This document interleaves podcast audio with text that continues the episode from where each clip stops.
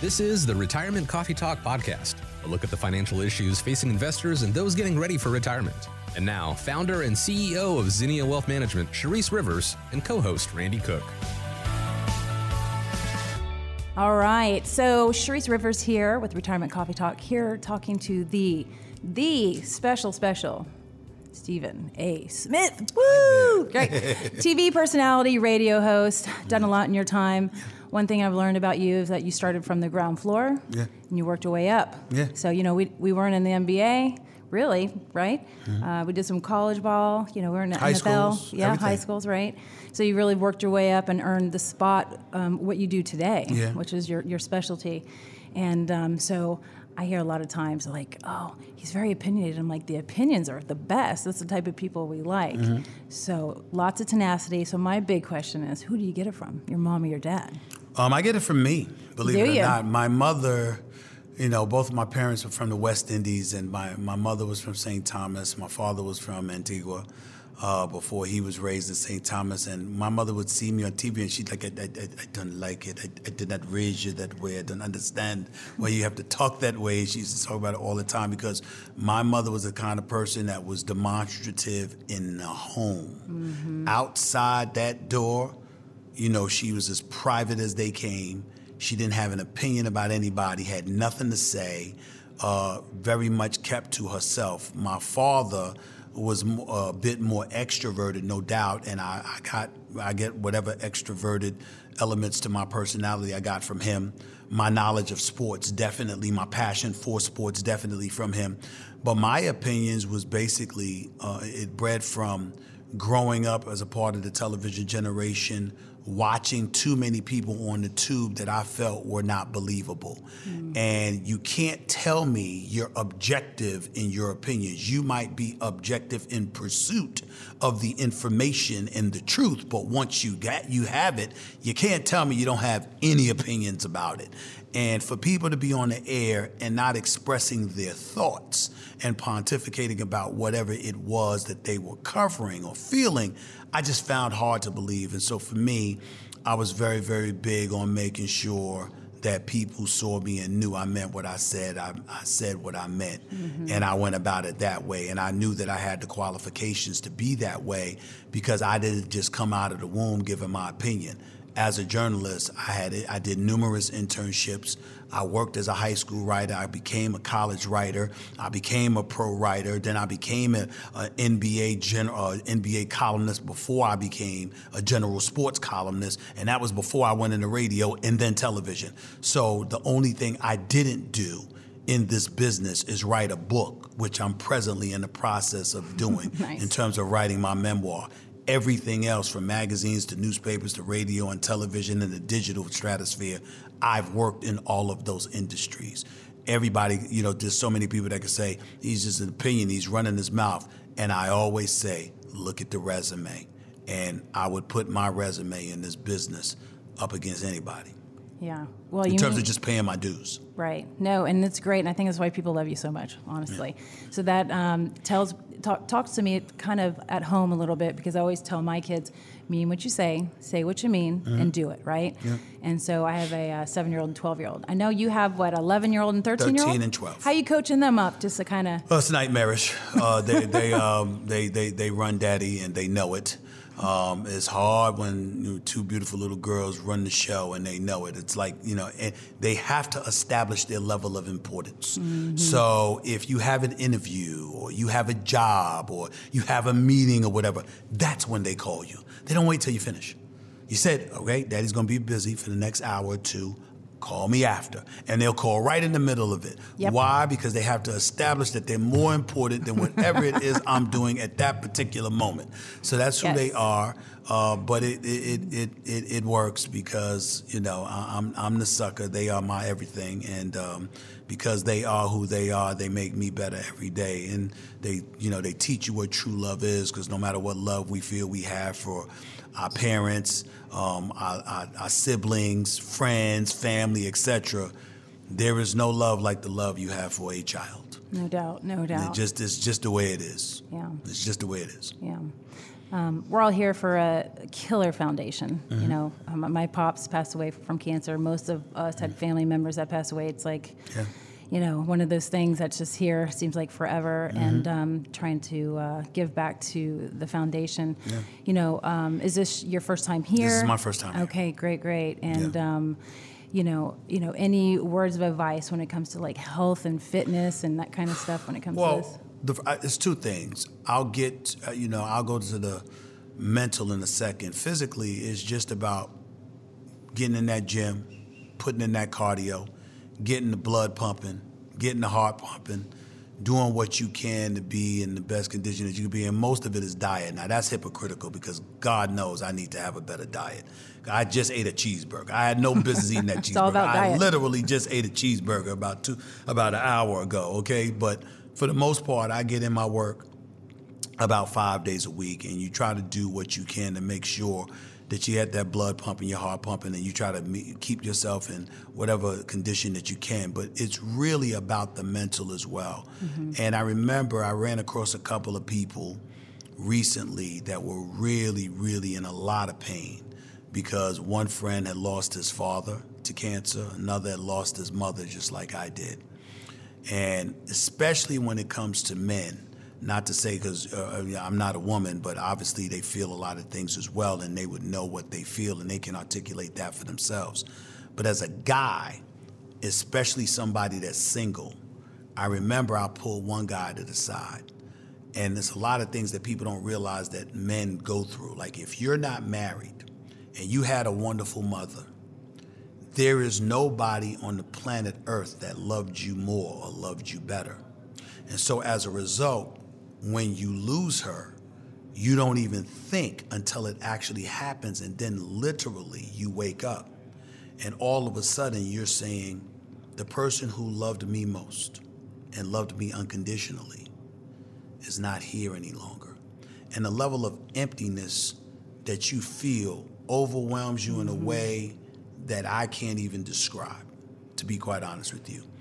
And the only thing that got me over it was what my mother said to me in the last month of her life. She looked at me and she said, Why are you looking so sad?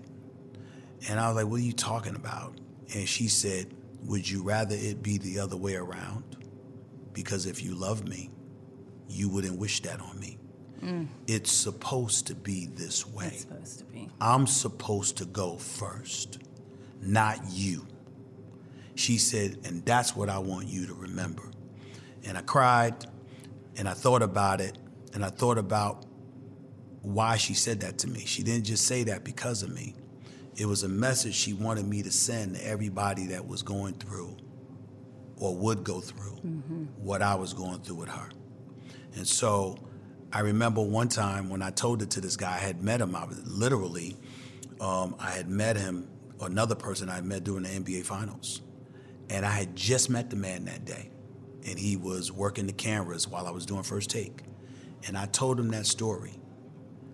And he started crying right in front of me and said that I needed to hear that because maybe I'll get to a point where it's okay that she's gone. And there's so many people that realize that. See, women do, in my opinion, do such a phenomenal job of taking care of each other emotionally. Oh yeah. Men, we get in our own way. We just stupid. This is, this is why women should rule the world. He's just, just so much smarter than us. We get in our own way. Our machismo, our bravado, our unwillingness to show our emotion, etc cetera, et cetera. But at certain moments, you're not going to be able to help it. And you got to hold on to those words. And those words that my mother gave me has helped every man mm-hmm. that I echoed that to Oh yeah. No. because they didn't look at it that way until I said it. And I just have to believe that that was God sending a message through her for me and everybody else in my situation at the time to hear that. The cycle of life. And you know what? She's looking down on you right now and just being like, she's proud of you. Yeah, I hope so. And um, uh, you have great things ahead of you, um, no doubt. And I know a lot of people know that about you. Thank you. You know, uh, talking about mom, and dad, you know, uh, financial advice. You know, you've really done well for yourself. Mm-hmm. You know, you're plowing through. You know, what was the best financial advice they ever gave you? Save, save, save, and invest. That way, when the ride ends, because it always does, mm-hmm. you will mm-hmm. not be bitter. And you listened. That is advice that I received from a gentleman by the name of Sonny Hill, mm. who now is 85 years old. He's a basketball historian, synonymous with the city of Philadelphia, who the Pump brothers know, along with anybody who knows anything about basketball. Uh, he was friends with the late, great Wilt Chamberlain um, Hal Greer, and various others. Elgin Baylor, the list goes on and on. Some of the great basketball dignitaries the world has ever seen. And he's been around, obviously, for quite some time. Uh, but he would tell me that over and over and over again. Because when we're in the working world, the first thing we do is we have our vision and our dreams. The biggest mistake we make is when we feel somebody owes it to us to capitulate to our wishes and desires and give us what we want forgetting that your employer has desires too. And their desires come first mm. because you got your hand out for their money. So it would be wise for you to deliver for them what they need before you think about you. It's not to say you don't think about you. You want to get something out of it. You know, my mantra, my philosophy, I wake up every day. My number one mission is to make my bosses money. My number two mission is to get some of it. That's my philosophy. But it's not just a philosophy because of dollars and cents. It's a philosophy that I know is fail proof. What boss on the planet Earth is going to have a problem with you prioritizing them and saying you want them to be successful? There is no boss that's going to have a problem with you. Correct. Suddenly that opens the gate because they're going to be willing to listen to whatever suggestions you have because they know you're trying to create a winning proposition for them. Therefore, they're not going to also be offended by you because even though you want some of it, you've made it clear you prioritize their success just as much, if not more, than your own. And as a result, now you, instead of having an employer employee relationship, you have a partnership because your agendas are aligned. Exactly. And as a result, you've had you've captured a champion along the way in all likelihood because that individual now supports you because they know how much you support them and the mission and the agenda that they have before you. So when you have that kind of approach, it goes a long way. And then when you take it to another stratosphere with finances, it's like, okay, accumulate the money, but save more than you invest. Why? Because you never know when a rainy day is going to come. You want to make sure that you have some kind of cushion because of the unpredictable, but not so much so that you think you could take them, your money to the grave with you and you don't do something for yourself to make you enjoy the fruits of your labor it's incredibly important that you do that as well. You don't splurge irresponsibly and be excessive because anything in excess is not good. But if you're moderate with it mm-hmm. and you do something for yourself that you normally couldn't do, reminding you of the ladder that you've climbed and the steps that you have taken towards success, then all of a sudden you'll want more of it. You'll be more inspired to achieve. And in the process, you'll end up saving just even more so because again whatever you get you're remembering to save as well. It's all intertwined and meshed in with one another if you have the right mentality. And that's what i try to do. Right. It's all about the mentality. Woo! Y'all get that? You boss ladies and boss men out there Ooh, how to be a better boss. You can't teach that to people, but thanks for coaching us up because everybody needs to hear that every once in a yeah. while, no doubt. And yeah. uh, save, save, save, like we all talk about, and invest wisely. Thank you so much for this interview. This has been an honor and uh, a joy. Thank you for the advice. People are I listening for sure. I appreciate it. Thoroughly enjoyed it. Thank you. You're welcome. Thanks for listening to the Retirement Coffee Talk podcast. If you have questions or would like to begin the process of building a tailored retirement plan, call Zinnia Wealth at 803 368 3680 or find us online at zinniawealth.com. Charisse Rivers is an investment advisor representative of Zinnia Wealth Advisory LLC, a registered investment advisor. Exposure to ideas and financial vehicles discussed should not be considered investment advice or recommendation to buy or sell any financial vehicle. Past performance is not a guarantee of future results. Investments can fluctuate and when redeemed may be worth more or less than when originally invested. Financial professionals are not licensed in all 50 states. To find out if Charisse Rivers is licensed in your state, please contact their office. Zinnia Wealth Advisory LLC is not affiliated with nor endorsed by the Social Security Administration or any other government agency and does not provide legal or tax advice. Annuity guarantees rely solely on the financial strength and claims paying ability of the issuing insurance company. Any client experiences discussed during this show are unique to that client. They are not meant to imply or suggest you will experience the same results. By contacting us, you may be provided with information about insurance and annuity products offered through Charisse Rivers, NPN Insurance License Number 8718011.